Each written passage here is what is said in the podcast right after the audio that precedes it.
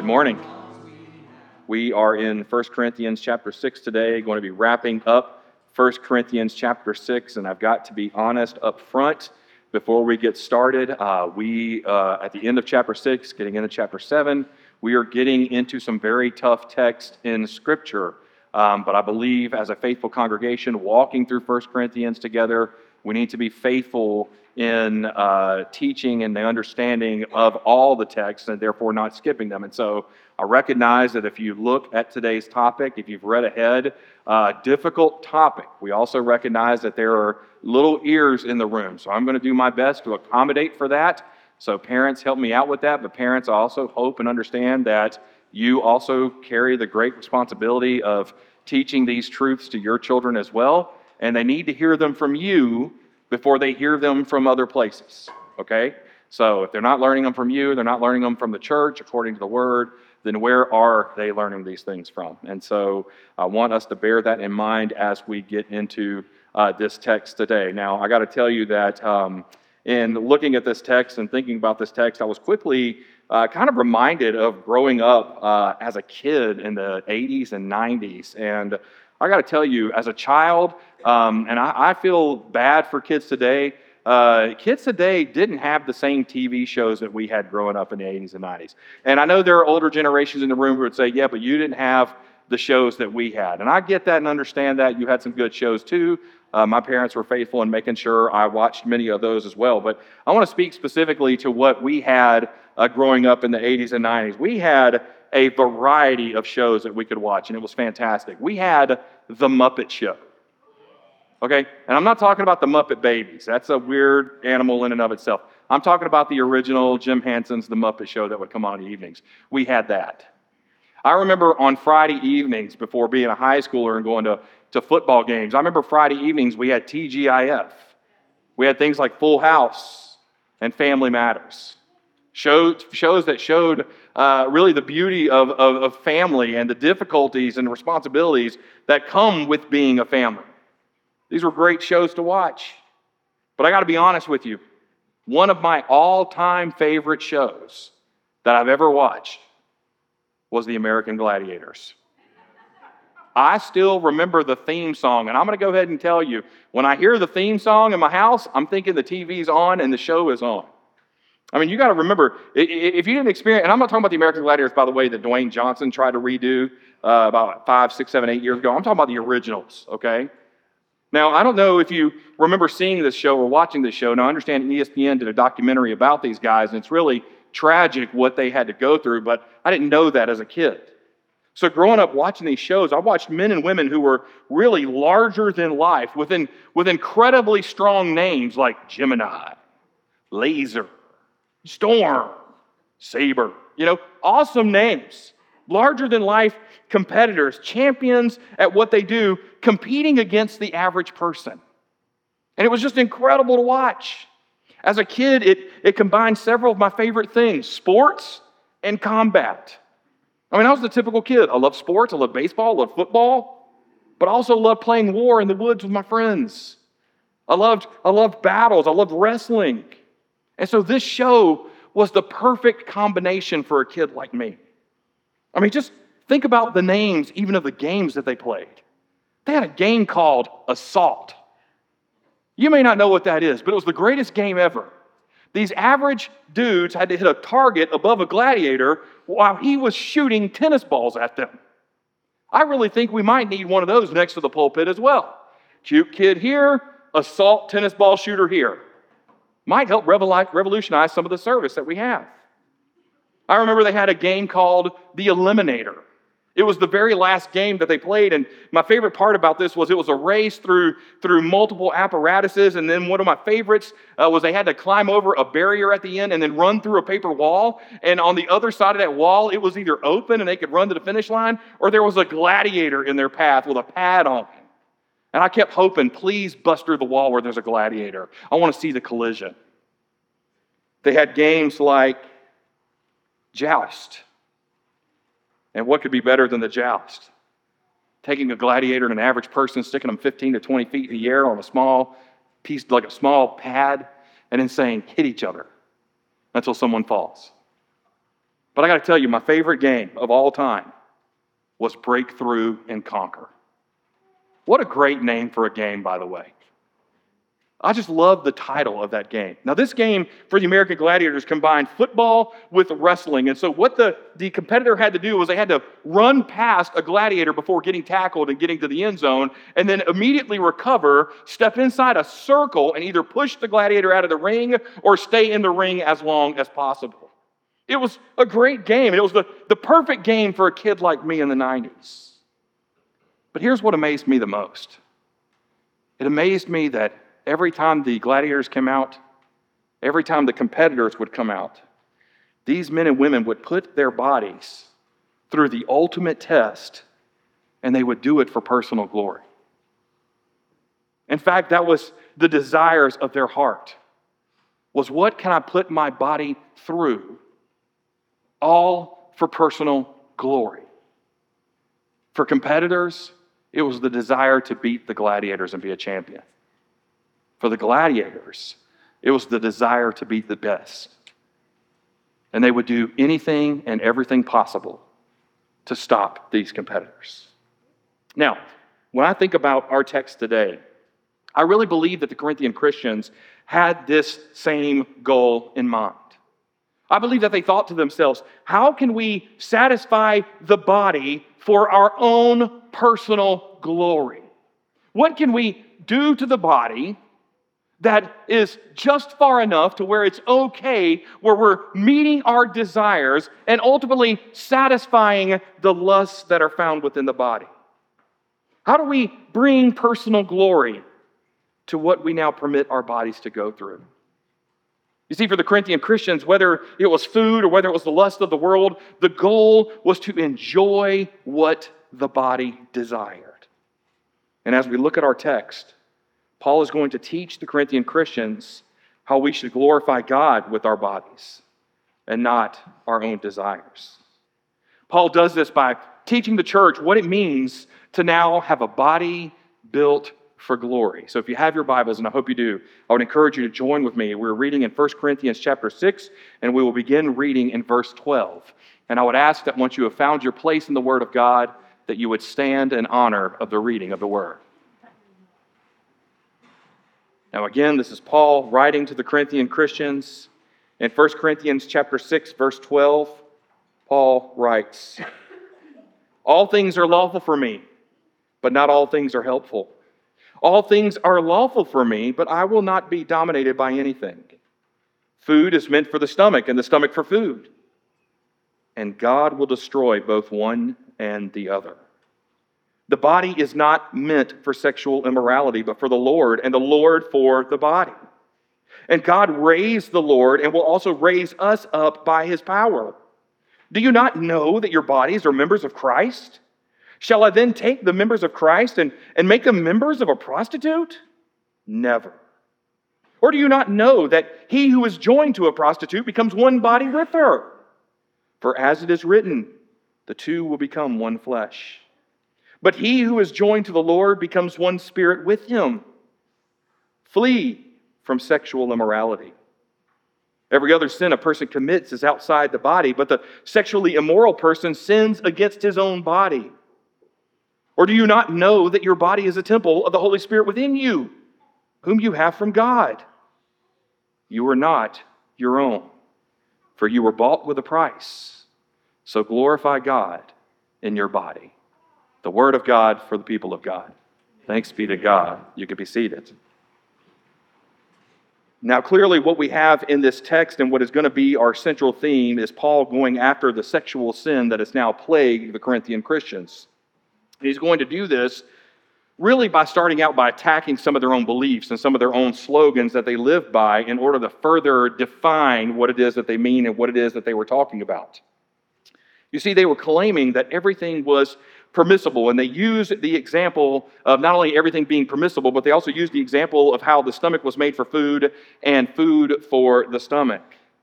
Now, what we see happening for the Corinthian Christians, they were actually using these phrases and slogans to justify meeting their own sexual desires. And so what Paul will do is he's actually going to refute this argument by reminding the Corinthian Christians that there is a particular purpose for their bodies. And so what they do with their bodies actually matters. So Paul will teach the Corinthian Christians that they should have a body built for glory. And he teaches this lesson by answering the question, how should we build up the body? And what we're going to see this morning is that this is actually answered and found in three statements that Paul says, as believers, we should already know. So let's look at these three statements together. Verses 12 through 14, Paul tells us first that we need to know that the body is meant for the Lord. Notice in verse 12 how Paul opens by quoting a slogan that the Corinthian Christians believed in, and he actually quotes this slogan twice. He says, "All things are lawful for me." Now, chances are this particular phrase was probably used for the Corinthian Christians and by the Corinthian Christians to justify doing whatever it is they wanted to do with their bodies. Now, Paul doesn't reject outright this particular phrase completely, but he does want to define the phrase a little better, or better yet, to qualify it a bit more in order to keep the believers from abusing what it was that they were saying. In fact, on either side of this particular phrase, in verse 12, he says, "But not all things are helpful." And then after repeating it again, he says, "But I will not be dominated by anything." Notice how Paul warns the Corinthian Christians that just because something is there and available does not mean it is helpful nor useful to us. Sure, it might be good, but we should not allow it to master us as believers, even if it is allowable. In other words, what Paul is teaching the Corinthian Christians through attacking this particular slogan is this: there is such a thing called moderation. There is such a thing as being faithful to what the Word of God allows. You see, Paul was concerned in general that the Corinthian Christians would find themselves enslaved to something that in and of itself may or may not be wrong, but too much of it would be wrong. In fact, Paul would go on to say to the church of Galatia in Galatians chapter 5, verse 13, "For you were called to freedom, brothers. Only do not use your freedom as an opportunity for the flesh, but through love serve one another." And let me unpack what Paul's saying both here and in our text in Galatians that we just read. Too much of a good thing can become bad, especially when we allow that thing to now dominate and control our lives. So up front, let me say to you, yes, enjoy the freedom and the gifts that we have been given by the grace of God. However, don't abuse them or use them for selfish gain. Now, coming back to the text, Paul then draws upon a second slogan or second phrase that's used by the Corinthian Christians in verse 13. He said, "Food is meant for the stomach, and the stomach for food." Now, it's unclear as to where this phrase began, where it exactly ends, but one thing that's very clear is that the Corinthian Christians were using this particular phrase to justify the meeting of all of their desires in every aspect of their life beyond food. And so Paul responds to them by saying, "And God will destroy both one and the other." In other words, Paul says that God will put an end to both food, and he will put an end to the stomach and its appetite. In other words, what Paul is teaching the Corinthian Christians is this: the appetite that characterizes this world will not continue in the world that is coming. Our worldly desires will cease as we enter and seek the kingdom of God that is to come. And so the question we now have to ask ourselves is, why seek those worldly desires now when there is something greater coming? So you see, based upon where Paul goes next, it can easily be assumed that the Corinthian Christians were using each of these phrases to justify meeting their own sexual desires. Paul says in the text, "The body is not meant for sexual immorality, but for the Lord, and the Lord for the body." Here Paul teaches that the body was not created for sexual desire. It was not created for sexual sin. Rather, it was created for the sake of the Lord. Therefore, in our lives, we should be doing that which pleases the Lord, which means we need to put an end to all of our desires. We need to put an end to all of our lusts that take us beyond what the Word of God calls good. So Paul teaches that again, the body was meant for the Lord. And it is the Lord who is now over the body for the benefit of the believer. Thus, we flourish as we seek to follow the will of God for the body and not the worldly desires of man. You see, brothers and sisters in Christ, we live in a world that seeks to justify sexual sin as being okay. And this world doesn't understand why we as Christians live the way we do and follow the commands that we have been given. So in those moments, when the world tries to tell us it's okay to look at this, it's okay to think this, it's okay to seek this beyond what God has commanded, we should be able to look back at the world and say, we are not okay with your standard. For we ourselves have a standard according to the Word. And we are not okay with meeting those desires, especially the ones that take us beyond what the Word allows in the form of marriage. I mean, if our body is meant for the Lord, then it means that the Lord should be in control of our body. So the question we have to ask ourselves is, how does our sexual sin reflect that control? The reality is, if we find ourselves in that sin, it does not reflect the control of the Lord.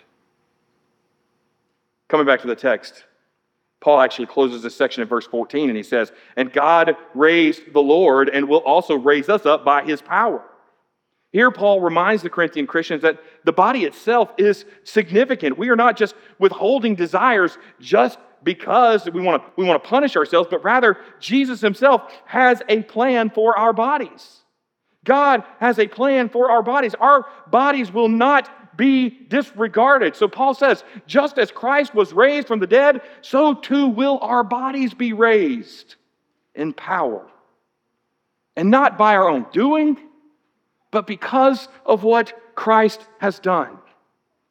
So as believers in Christ today, we need to recognize that our bodies, our hearts, our minds, we're all connected to the body of Christ. And just as there was a plan for Jesus Christ, and we see Christ conquer death, and we see a resurrection, so too is there a plan for the body. In other words, when it comes to our lives, death itself is not the end of our story.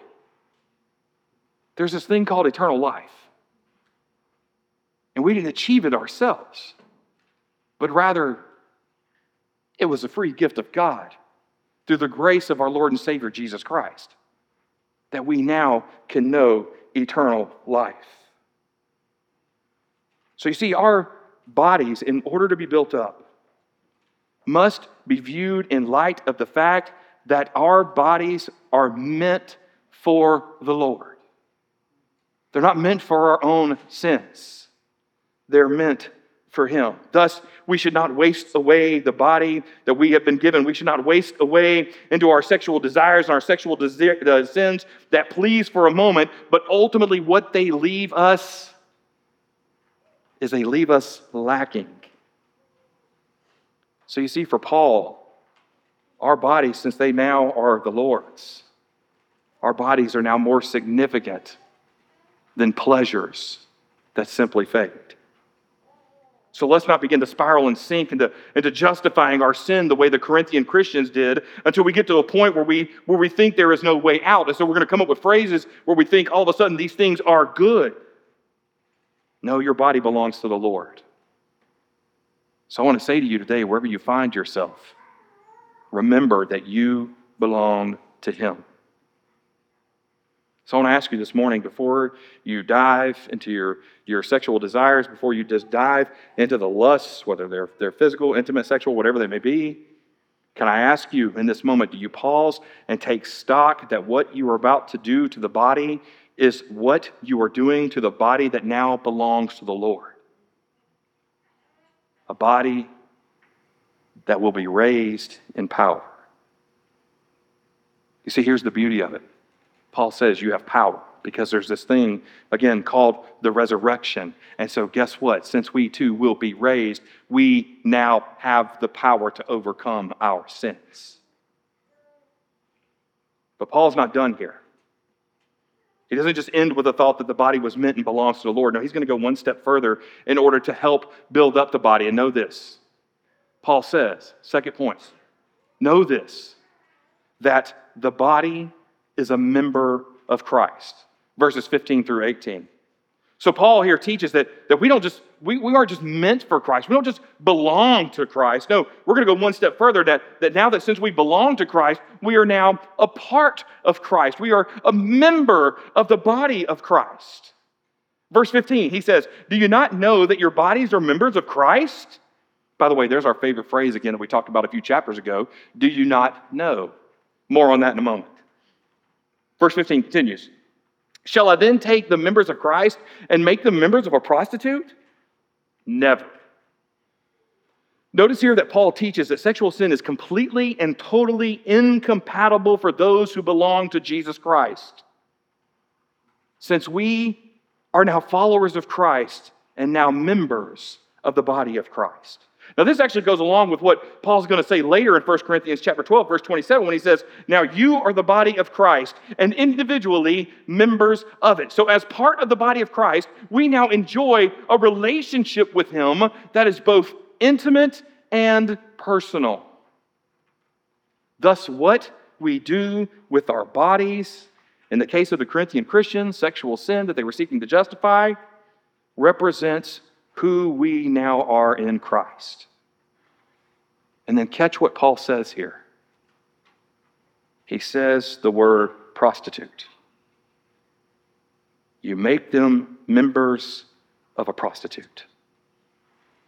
Now here Paul uses harsh language to communicate to the Corinthian Christians in order to help them understand that their sin that they were seeking to justify was unthinkable and completely outrageous. In other words, there is now no place to justify this sin in the church as being okay. And that's exactly what the Corinthian Christians were seeking to do.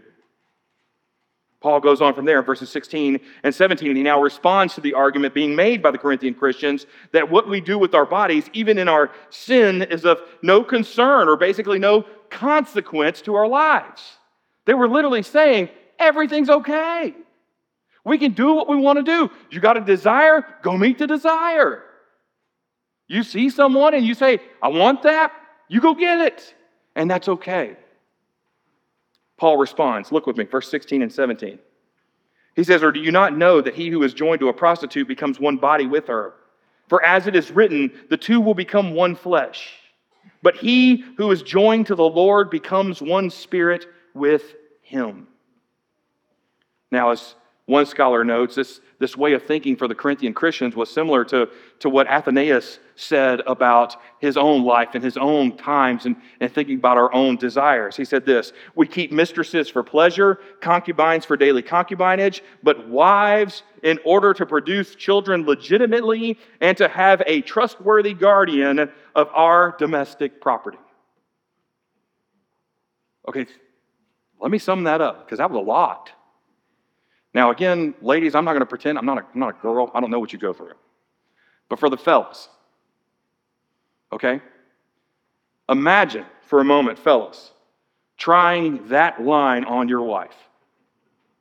Imagine saying that to your wife the next time you look at another woman lustfully. Imagine saying that to your wife when you get caught watching something that you know you should be turning away from. Imagine her seeing you and you looking at her, and then you say to her, hey, sweetheart, honey, whatever you call it. I just want you to know this is okay because mistresses are meant for pleasure, concubines for daily concubinage, and really what you're good for is birthing children and taking care of the property. So while I'm enjoying this, why don't you go cut the grass? Fellas, please don't go home and say this to your wife, because I promise you this is going to be their response back. They're going to look at you with all the love that they can muster in that moment and say, well, dear husband, man, not of my dreams. Matthew chapter 18, verse 9 now comes to mind, where it says, and if your eye causes you to sin, tear it out and throw it away. Here's your spoon. Listen, guys, Paul's point as members of the body of Christ is we are now in no way able to justify our desires that lead us to sexual sin.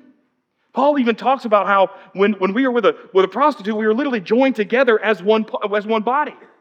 So what Paul is teaching here is that physical sexual relationships form a profound relationship between two people.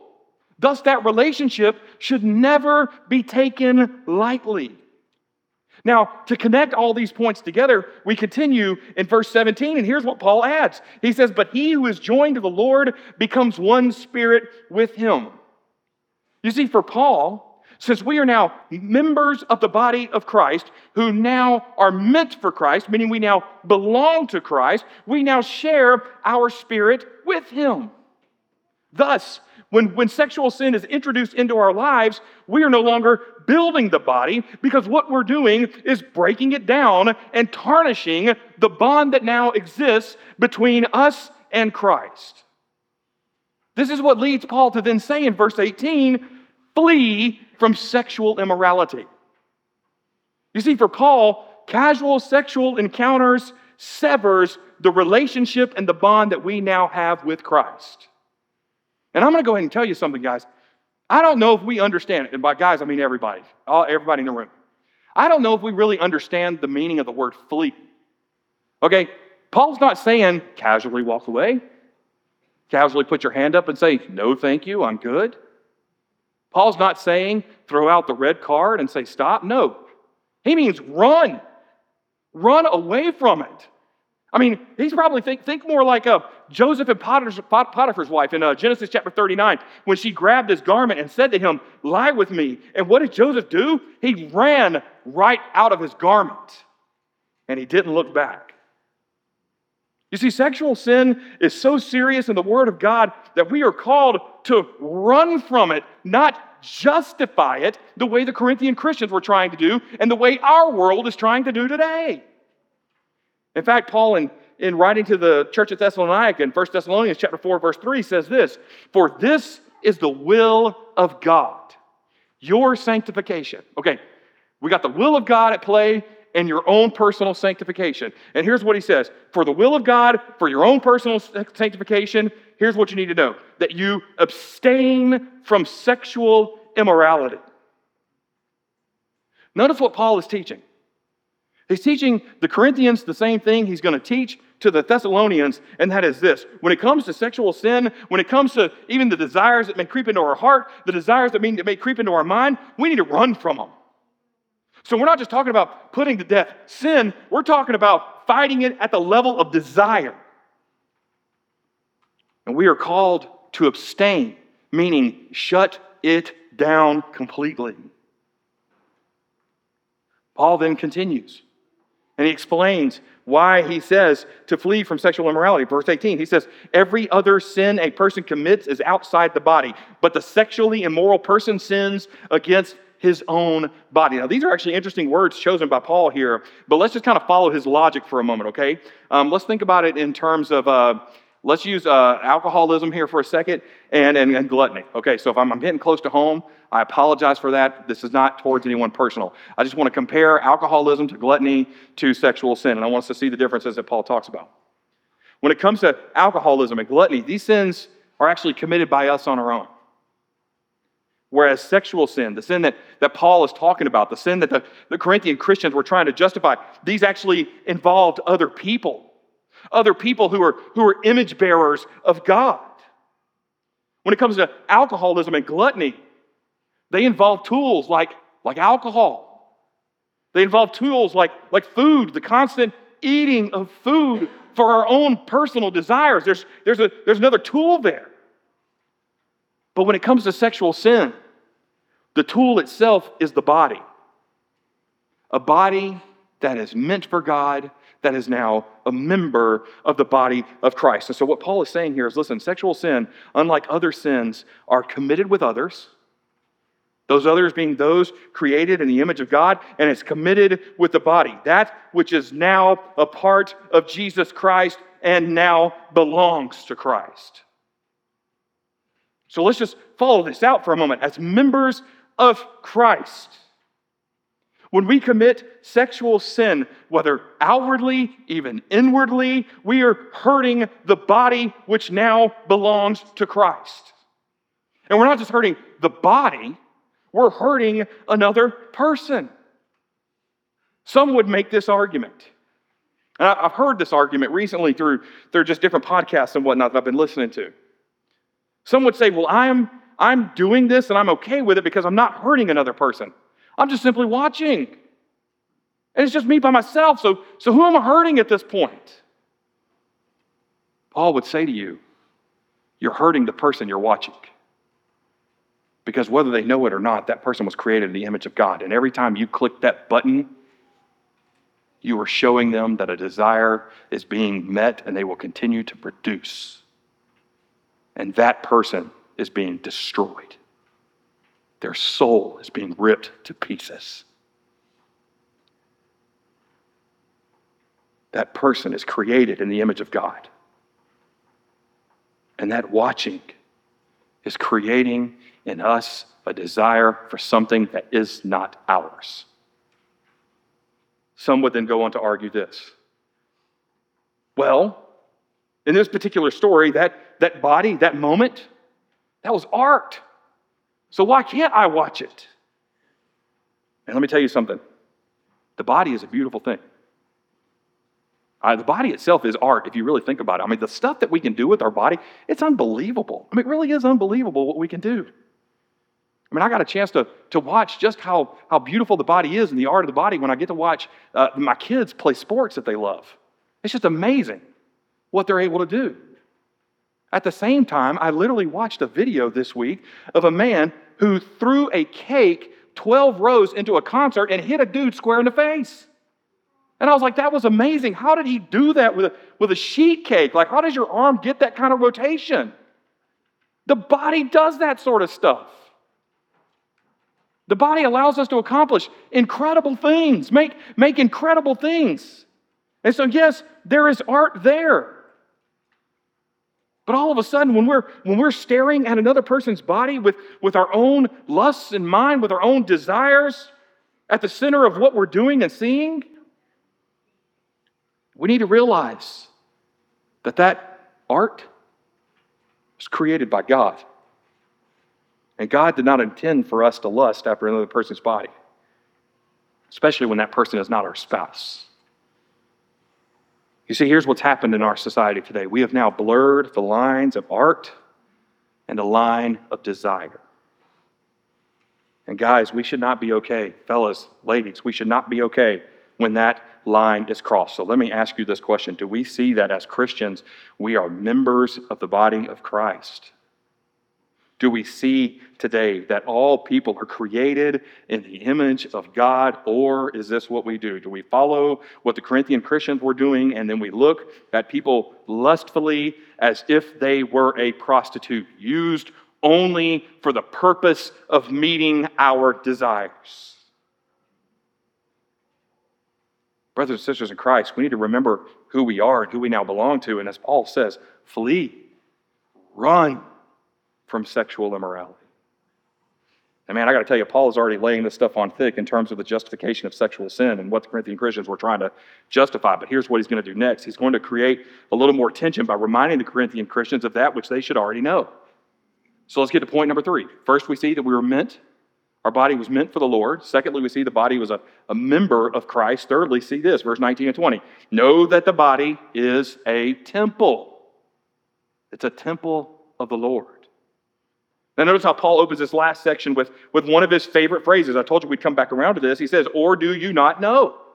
Now we've already seen earlier in 1 Corinthians where Paul has actually used this phrase repeatedly. It's really used as sarcasm because he knows that they know that they should really know better than by this point, you know? Right? Did everybody follow that? or did I lose you? If I lost you, I'll explain it later. Look at the text, verse 19. Paul says that your body is a temple of the Holy Spirit within you, who you have from God. Paul, in using the phrase, the temple of the Holy Spirit, again, he's using some very strong language here to remind the Corinthian Christians of who they are and ultimately who they belong to. Now, follow with me for a second here, okay? Let's go all the way back to Leviticus chapter 16 and see the temple in Jerusalem was the place where the Lord dwelt with his people. There was holiness that surrounded the temple. In fact, the holiness of the temple itself was seen in the amount of the preparation needed before you could even enter into the temple.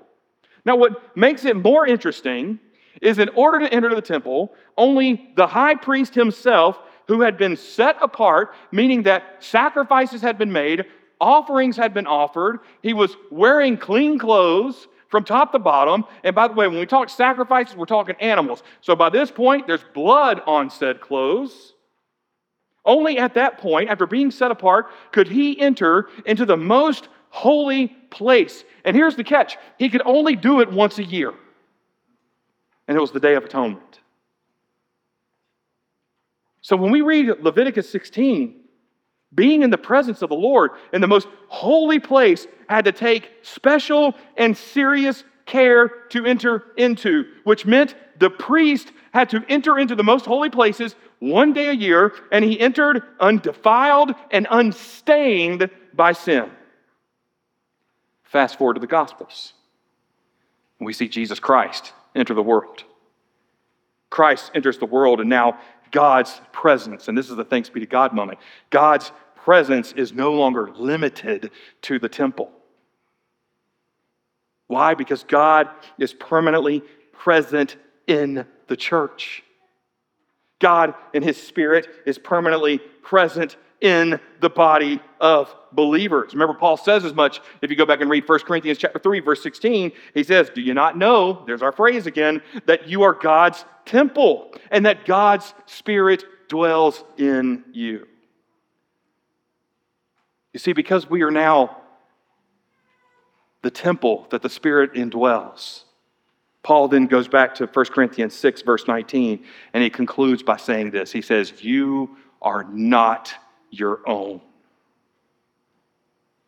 See, as the creator of the universe, God is seen in all of his creation, and yet that same God,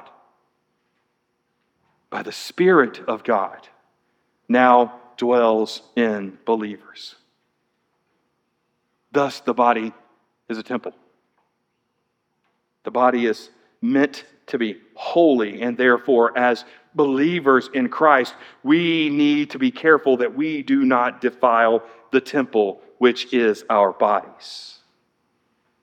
Which means this: we cannot allow the body to be defiled by sexual sin. I love what Thomas Schreiner says about this particular point. He says this: believers are no longer autonomous. They are not the sovereign authority in their lives. Instead, they live under God's authority since they belong to him and are indwelt by him. Brothers and sisters in Christ, we are not our own. According to Paul, we are now the temple where God dwells. And so we need to ask ourselves, as a way of reminder, again, do you not know? Do you recognize that the Spirit of God lives within you? Coming back to the text, Paul continues in verse 20 of why we are not our own. He says, for you were bought with a price, so glorify God in your body. See what Paul's doing here? He's just laid a heavy burden and conviction upon the Corinthian Christians about their justification of their sexual sin, and then he reminds them of the price that was paid for them. In other words, he gives them hope. He says, we have been ransomed by Jesus Christ. Therefore, we now belong entirely to God. And this is good news for the believer, because as believers in Christ, we have now been set free by the blood of Jesus Christ. Therefore, in grace, we now belong to God. Thus, our bodies are the temple where the Spirit of God dwells, and as such, we are under his lordship. Since God loves us, since he gave his son for the payment of our sin, we are now called to glorify God with our bodies. And so, brothers and sisters in Christ, I want to ask you this morning, are you struggling with some sort of sexual sin? Maybe it's a physical thing, a mental thing, a thing you see, a thing you watch, something you know you should not partake in. Maybe it's a sin of your past that's been eating away at you. Can I just encourage you to hear the words of God through Paul this morning? You are now the temple of God. You are now the place where the Spirit now indwells within you, and you have been set free by the blood of Christ. Therefore, you are no longer enslaved to sin. Therefore, glorify God with this body, with this temple that God himself has created, provided for, and set free. Paul literally says, brothers and sisters in Christ, now go and glorify God, the one who created you, the one who sustains you, the one who has set you free. Now, you may be wondering at this point, what in the world does all of this have to do with the American Gladiators? Great question. Several years ago, I found myself in a gym. And in this gym, as you'd go in to work out, they always had motivational posters and signs that they'd made. They were all over the wall, quotes from great people, quotes from some strange people that I'd never heard of. But one week, they posted a poster that they had made, and there was my childhood heroes, wearing their American Gladiator uniforms, flexing, being awesome, all of them. And here's what the poster read. Garbage in, garbage out. You see, when we enslave ourselves to our sexual sin, in whatever form it comes or looks like, then what we are doing is we are filling our body and our mind with garbage. And then guess what comes out? Garbage. If we're going to fill our lives with anything, let's make sure that what we fill our lives with is that which honors God. And Paul tells us what we are to do with this. Philippians chapter 4, verse 8. Look at what he says there. He says, finally, brothers, whatever is true, whatever is honorable, what is just, whatever is pure, whatever is lovely, whatever is commendable, if there is any excellence, if there is anything worthy of praise, think about these things. Brothers and sisters, as God's chosen people, let's place our eyes, our heart, our mind, and our bodies on what matters. Why? Because we are seeking a body built for glory. And as such, we know that we are meant for the Lord. In other words, we now belong to him. We know that we are members of Christ, meaning that we are now a part of him, and we are the temple. We are the place where the Spirit of God now dwells. So let's go and glorify God in our bodies. Let's flee, run from our sexual sins and the desires that come with it, and let's run away from that which seeks to divide us from Jesus Christ. And let's run towards the grace, the goodness, the beauty, and the hope that is found in Jesus Christ, our Savior and Lord. I want to leave you with this closing thought from John Calvin, who actually had a lot to say. I really found a sermon of his similar to this text. I could have just read it to you. I'll take a quote from it. John Calvin said it this way about this particular passage. He said, and the whole of this passage is this. You ready? This is good. To magnify the efficacy and dignity of the spiritual marriage which subsists between us and Christ. In other words, brothers and sisters, you are not your own. You belong to Christ. So let's continue to build the body, all for the glory of God. Let's pray together. May your glory know.